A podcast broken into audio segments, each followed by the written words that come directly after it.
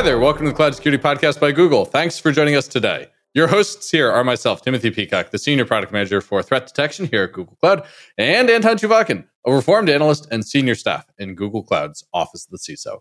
You can find and subscribe to this podcast wherever you get your podcasts, as well as at our website, cloud.google.com slash podcasts. If you enjoy our content and want it delivered to you piping hot every Monday, please do hit your subscribe button. You can follow the show and argue with us on Twitter as well, twitter.com slash cloudsecpodcast.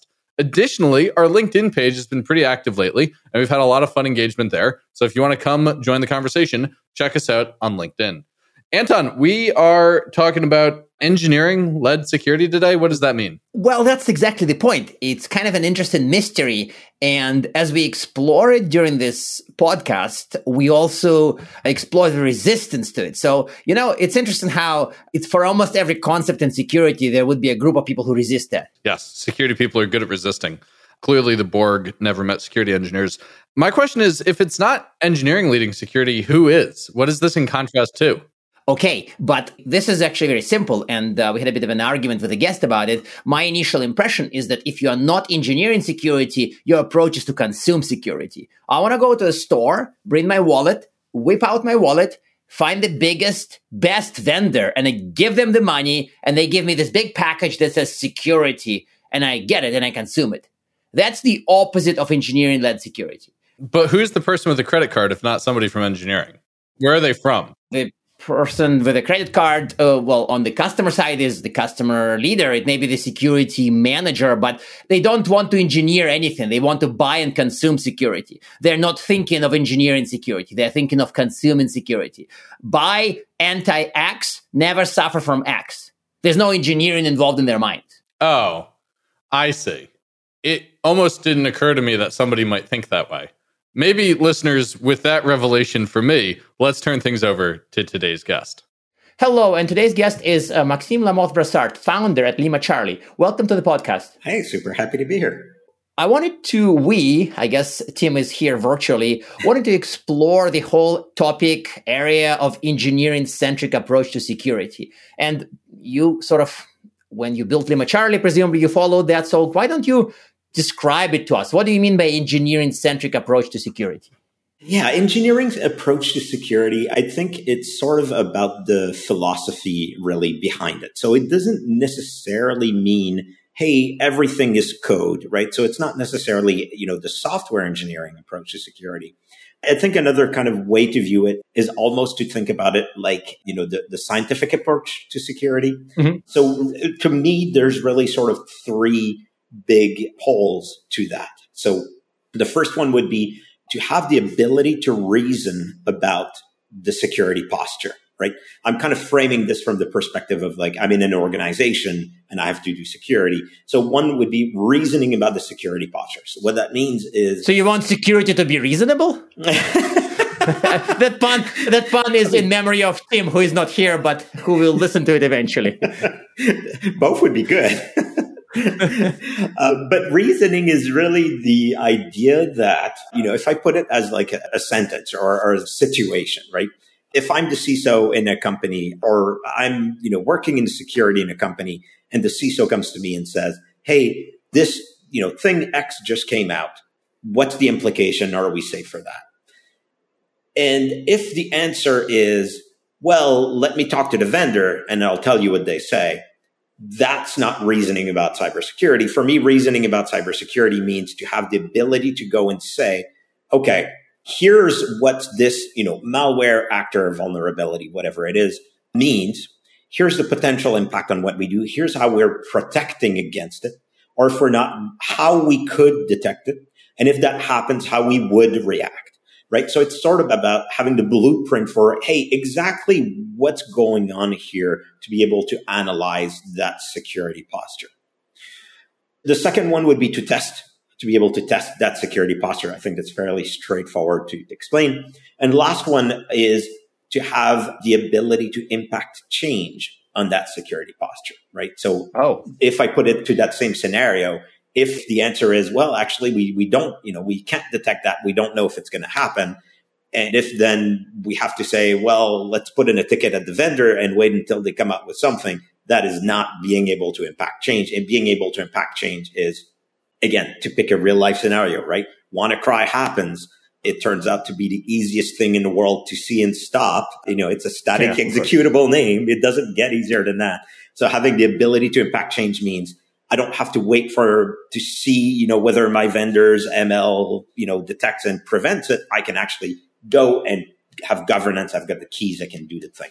So to kind of go back to my kind of former analyst brain, so then engineering centric and your pillars would be kind of the opposite of opinion or gut based. Like what is the like to how many people practice security? They if the CIO or the CEO comes to that security leader and says, "Are we secure?" They say, "Yep, we're good." But it would be based on opinion and gut rather than on data or evidence and discoverability that you describe, right? That's correct. And I would add to those terms uh, promise, right? I think a lot of security today is very much promise based security. Uh, which is, I'm not saying it's a bad thing, but uh, you know, I think it's sort of important to identify that, you know, if I buy vendor X, I'm really buying the promise that they are the best in the world at doing this thing. Yes, that actually does make sense. And to me, promise isn't necessarily bad, mm-hmm. but it's also isn't necessarily reliable because as my classic example from my Gartner days, if somebody outsources security to an MSSP and they really screw up very badly and you lose your business, they lost a client, but you lost everything. Mm-hmm. So sometimes the promise based just means that it's uh, just tricky to substantiate and to prove and, and to reason about it, as you pointed out. Okay, but you didn't use the word these words. You kind of said engineering centric or engineering led and some people hear this and say engineering i got a code. I don't want to code. Uh, this question i almost immediately thought i got to ask maxime that question because i see people who want to consume security rather than engineer it so for them almost promise based is kind of almost like a positive. Mm-hmm. they if they see a well-known vendor name written on a piece of paper they think wow, this is awesome. This is secured by vendor C or vendor P or vendor, let's pick a letter that doesn't map to a well known vendor X.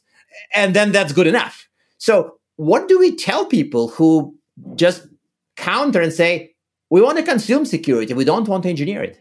I think that is absolutely correct, right? Not everybody can, you know, have, you know, malware ninjas and really, really, you know, advanced and mature security teams and all that. So I think that's definitely not, you know, where my mind goes. The way that I would kind of compare it, I would map this to the action or the requirement or the need for a website for a company. Okay. And so if I'm a tiny company, right, I run like a cleaning company somewhere and I need a website for my enterprise. Mm-hmm. What I'm going to do is likely, let's say, you know, go on Squarespace and get Squarespace to do that together, right? I'm not an engineer. I just need the easy button. To me, that's like, you know, using this promise base, you know, I'm going to go, or maybe I'll go see a small local company so they can build me, you know, website. The last thing I'm going to do is I'm not going to go to AWS, right? If I'm a tiny cleaning company, like I can't go and actually build my website on AWS.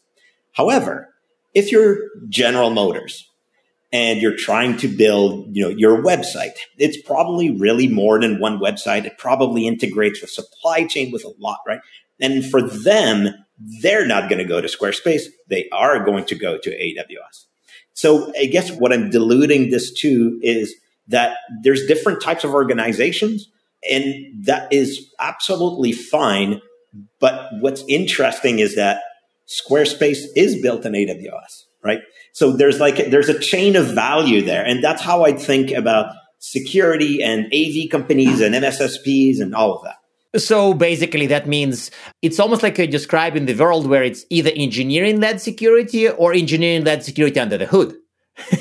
or, or you have not much security or you don't have security you can rely on. This is like, maybe this is pushing it all the way to cranking it all the way to 11, but kind of that's what I'm hearing. That, that's right. That's right. I think it's sort of at a really macro global level, engineering based security is sort of the, um, the utopia because utopia tends to be not a place where we can be, but it's sort of the general goal, right? Where we're heading so that as an industry, again, globally, right, we do things you know, in a more reproducible way, in a more defensible way, right? It's, I mean, you know how difficult it's been historically to sort of defend budgets and products and all that, right? So that does make sense. And I think that also allows me to actually use this argument to people who say, you're suggesting we become more like Google and rely on engineers for a lot of tasks. We don't have the engineers.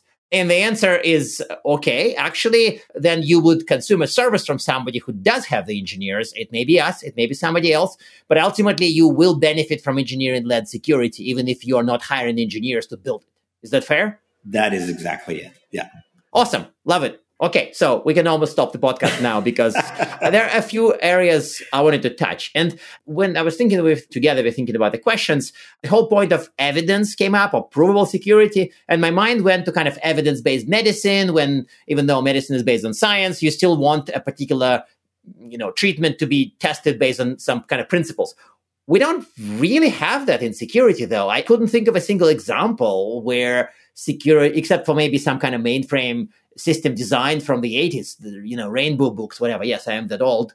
Uh, but is engineering centric the same as evidence centric? How do we make security more evidence centric? I don't know. I'm, I'm giving you a bit of a loose question, but I think yeah. that. No, those are, I mean, yeah, those are the best conversations, right? You know, I think for me, evidence based security, here's my interpretation, and it is embodied pretty well from something like Atomic Red Team Okay. To me, you know, it's the testability aspect of it and kind of coupling this testability concept with a DevOps concept, which is infrastructure as code, right? So to be able to think of your security posture as code or as a very structured thing, and then to be able to test it. And then, you know, the DevOps really kind of starts to seep into that conversation where, you know, we're talking about CI CD pipelines and all that great stuff that's come out of that movement. So for me, that's my interpretation. That does make sense. And to me, this is also points people who are kind of, uh, phobic of code, codophobic. I don't know. Is there such a term? I think we're making it. who, who hear engineering centric and I thought, ah, we have to program. Uh, but you say, actually, well, yeah, you kind of have to program, or somebody has to program. But my point is that you don't you have to program. My point is that you would use evidence-based system principles and approaches, not that you will have to program, even though ultimately somebody will have to program. That's right. You know, if you look at it from the DevOps kind of lens, that's exactly what you were saying, right? Like, will you have to write code? Well, you don't necessarily have to write it, but at some point, probably somewhere, I think there's a very meaty middle in all of this, right? Where we're saying, look, it's not necessarily about programming as much as using these principles, right? It's kind of like um, Terraform, right? Look, if you're building and organizing Terraform files, you're not necessarily coding, but it's a sort of the critical aspect of it. Okay, so I'm happy you didn't use the 1990s example of if you're writing a shell script, you're not coding, but you went you went from a modern one, and I really I'm grateful for that. But how do you do that? So I think we established that it's an awesome idea, and I think we established that it has pillars. So in practical terms, if I have an organization, large or small, let's sort of avoid this, like how large or small, rich or poor, kind of a separate story. What does it take to adopt an engineering centric approach? For an organization and what would be better? What would it enable? I think that's a great question. And I don't have a good like answer to that in the sense that I think it's really hard right now to do that because most of the vendor space is in the promise based kind of region. Step number one, you can't quite get there. So I think people that do want to go uh, there end up having to go towards open source right? Because by definition, open source. So now there's a lot of drawback. Open source right, tends to be kind of difficult to build or scale and all that stuff. But it does allow you to start using things like, you know, the Sigma project, yes. which I think it's a great thing. It's sort of, for me, the equivalent of the atomic red team, but around detection engineering. And so by using those, you can start to go in that direction. But as I said, it's really, really tricky and I mean, you know, I, I, won't kind of go into that big tangent, but that's exactly why we built Lima Charlie specifically kind of in that direction, right? Because we're essentially trying to bridge this idea of having a vendor, somebody that does take care of all the difficult bits and the scaling and all that stuff, but where you still have that visibility. And to me, in my mind, you know, if we kind of map that back to IT, what it means is the concept of a cloud provider, right? Somebody like a Google Cloud platform where you can have access to all of the things in Google Cloud in a very transparent way and you're able to build that. Yep, that actually makes sense. And I like this argument because it sort of like reminds me of what our CISO, Phil Venables, highlights in his megatrends. He sometimes says cloud is more simple, and people freak out and say, no, cloud is hard. But actually, his argument is exactly what you just said. Like, no, actually, you can call APIs, you get predictable results, you have uh, well documented things, and the universe of these things is limited. You don't have to think which model of hardware power supply I use in my servers. Like that's all abstracted. So it's kind of is simpler in, and cleaner with cloud. I think that's correct. And that's really, really critical in that uh, it goes back a little bit to earlier in the discussion, but the idea is cloud can be complex for some people, but they're probably not really, you know, the people that should be interacting directly with that cloud. but at the end of the day, we've discovered in IT and in tech that difficult things exist and it's, they're very, very, very, very, very rarely silver bullets for them. No matter what the promise is, right? Exactly, exactly. So it's about harnessing the complexity, but in a fairly usable and simplified way. And to me, that's what the promise of cloud providers, you know? Okay, dear listeners, I promise I didn't plant the point about cloud, but it's also kind of relatively clear that it is better in the cloud. It's almost like it's not a joke and it's not a planted marketing message. Things these these things genuinely are better and cleaner and they are more secure in the cloud. So, as a quick side tangent, I was on a quest to find CISOs or security leaders who prefer cloud for security reasons.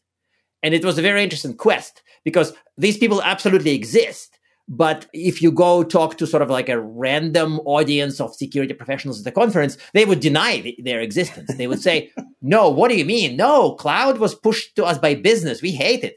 But it's a very, maybe it's an old stance. It's not the reality today. Cloud really is better for this. Uh, yeah, absolutely. And, and it, again, right, it's um, complex problems and I'll stop myself there. It's a whole super interesting tangent. it's a super interesting tangent. So let's talk a bit more about the practice. And I think that we kind of thought about how would you practice engineering centric engineering approach. And I think that we sort of answered how do you practice it with non-engineers. You rely on somebody who practiced it and then you sort of see transparently how they practice it. But what is the approach of doing it with a small team, with limited resources, when you're not hiring 10 people who are both security experts and software engineers. Mm-hmm. How would you approach that?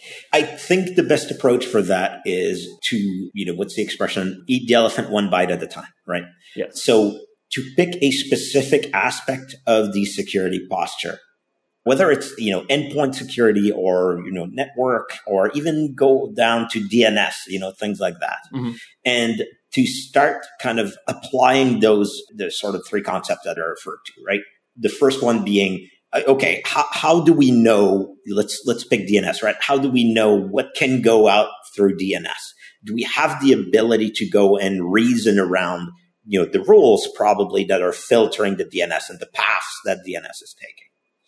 Then the second one would be okay can we actually have a way to test that in our environment so that we can prove that hey we have this mechanism to you know block bad DNS for, you know, XYZ. And yes, it actually works and it's there.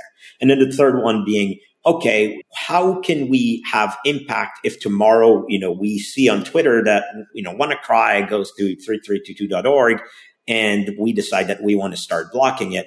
What is our process to go and be able to apply that? And I think by taking these small chunks and growing them over time is how you get there hmm, actually, that does make sense. And the whole elephant eating argument to me applies in full force because I've met enough people who get overwhelmed right away when they hear about this. When we talk to people about autonomic security operations, our kind of engineering led approach to SOC design, they freak out. They think engineering, coding, they don't have it. They lose it. So to me, the whole elephant eating an element by element thing and transparency, these are good elements to practice. Mm-hmm. And some are easier than others too. So. yeah, for sure. But that's absolutely the case. Yes. So let's try to kind of uh, start combining that theme. So it does sound like many elements of software engineering would be borrowed as kind of security would remind software engineering a lot more. So when we try to explain it to somebody about a SOC, we said, well, think about the DevOps, it's dev plus ops. In a SOC, you have content designers who write rules for your SIEM, and you have the ops people watching the screens. Why don't you combine them? You have the analyst slash engineer who would do the detection response tasks. So to me, this is a mental model we used for this. But you seem to apply it to more elements of security, and that seemed to be kind of interesting. How do you almost like how do you hybridize? How do you merge software engineering and security? Yeah. That's a weird way to, to think about it. But like, okay, so if you can say something awesome, it'll be good. For sure.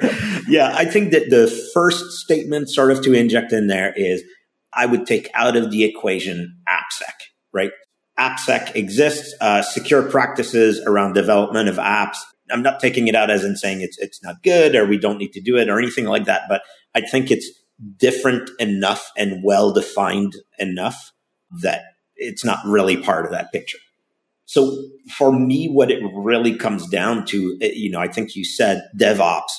It's a lot of these concepts of DevOps and with the idea of adding the analysts performing the security as kind of integrated into that picture. Because the DevOps is what allows you to raise the floor of your security constantly, right? I think that's kind of the one of the underlying things we haven't mentioned yet is automation, right? Is critical so that your analysts, it's not that your analysts necessarily get better, but have less and less to do of the things that they know about. I used to kind of talk about that as examples of using Yara scanning. It's a pretty niche example. I fully recognize that, but uh, I think it demonstrated where, you know, in a lot of organizations, there's some capability to do Yara scanning, and that's great. That's yeah. a great capability. And you talk to the security team, and how's this being done? Well, somebody like our team lead has a reminder in his calendar every two weeks to take some of the Yara signatures that are kind of relevant and go and scan scan for that. Mm-hmm. And that's, I mean, that's good. That's better than nothing. But that is not automation, right? That's very artisan. That's not industrial or engineering led. That's very get a shovel and dig, not use it, not not buy or build an excavator kind of thing. Exactly. Yeah. Exactly. So being able to kind of just throw all of your signatures in one pile where no, it's being scanned, like you don't have to think about it. It's automated. It's through infrastructure as code. It's tested that is when you remove so many of those tasks from your analysts. So that's kind of the functional bridge between the analysts and the builders and the DevOps, right? It's it's offload a lot of those activities. Okay, no, that actually does make sense, and I think that it's uh, almost like there are some kind of threads in software engineering you have to pull, and almost like then kind of introduce them in the security slowly and then you build engineering led security by almost like stealing ideas from software engineering one by one and by implanting them into the body of the security operations or other security disciplines absolutely i think software engineering and kind of general tech is maybe is a decade ahead of security no i'm not saying that in a bad way or like a, you know i mean i'm part of security but sort of from having gone from the very opaque development and setup of infrastructure, right? Like uh, what is the, the expression? Snowflake servers and all that, yep. all yep. the way through Chef and Salt and Terraform, and you know. So I think it's really important to to get a lot of those lessons. Absolutely. Yes, and that's actually a superb conclusion because to me, the ten years time lag is is real. It's like, who am I kidding? Yes, I think that the in many domains, the IT maturity is 10 years ahead of security maturity. That's a fact. It's kind of like we're gonna cry about it, but like it wouldn't change from just us crying. it, it, we have to introduce more ideas from that side. And again, in Google, it would be SRE ideas, in the outside world would be DevOps ideas. And there, it's clear what to do and how to approach it, but it just needs to be done. That's right, and that change is going to happen from from every direction in security. Right, it's not up to vendors to push that or up to users to push that. It's you know, the temperature is going to go up over time and that's how we're going to get to the better place. Yes, this is awesome. And this is a very optimistic view, which is, I guess, allowed in security conversations sometimes. so, traditional closing questions, usually Tim does it, so I'll try to do it. We usually ask our guests for one tip on how to make this real, for example, how to how to make it happen, and one or more resources, reading materials, and of course, it's fine to say Lima Charlie blog or something. We we wouldn't hold it against you. So, one tip and some resources and further reading. One tip, uh, you know, I think we touched a little bit on it. I would say it feels cheesy even saying that, but to kind of really call out specific time and resources to start eating that elephant one bite at a time. Yes. Yes. You know, we're, fi- we're all fighting fires all the time. So it's really easy for, for that to go to the side. But sometimes you need to build up the fire department so that they have to fight less fires and, you know, things get better.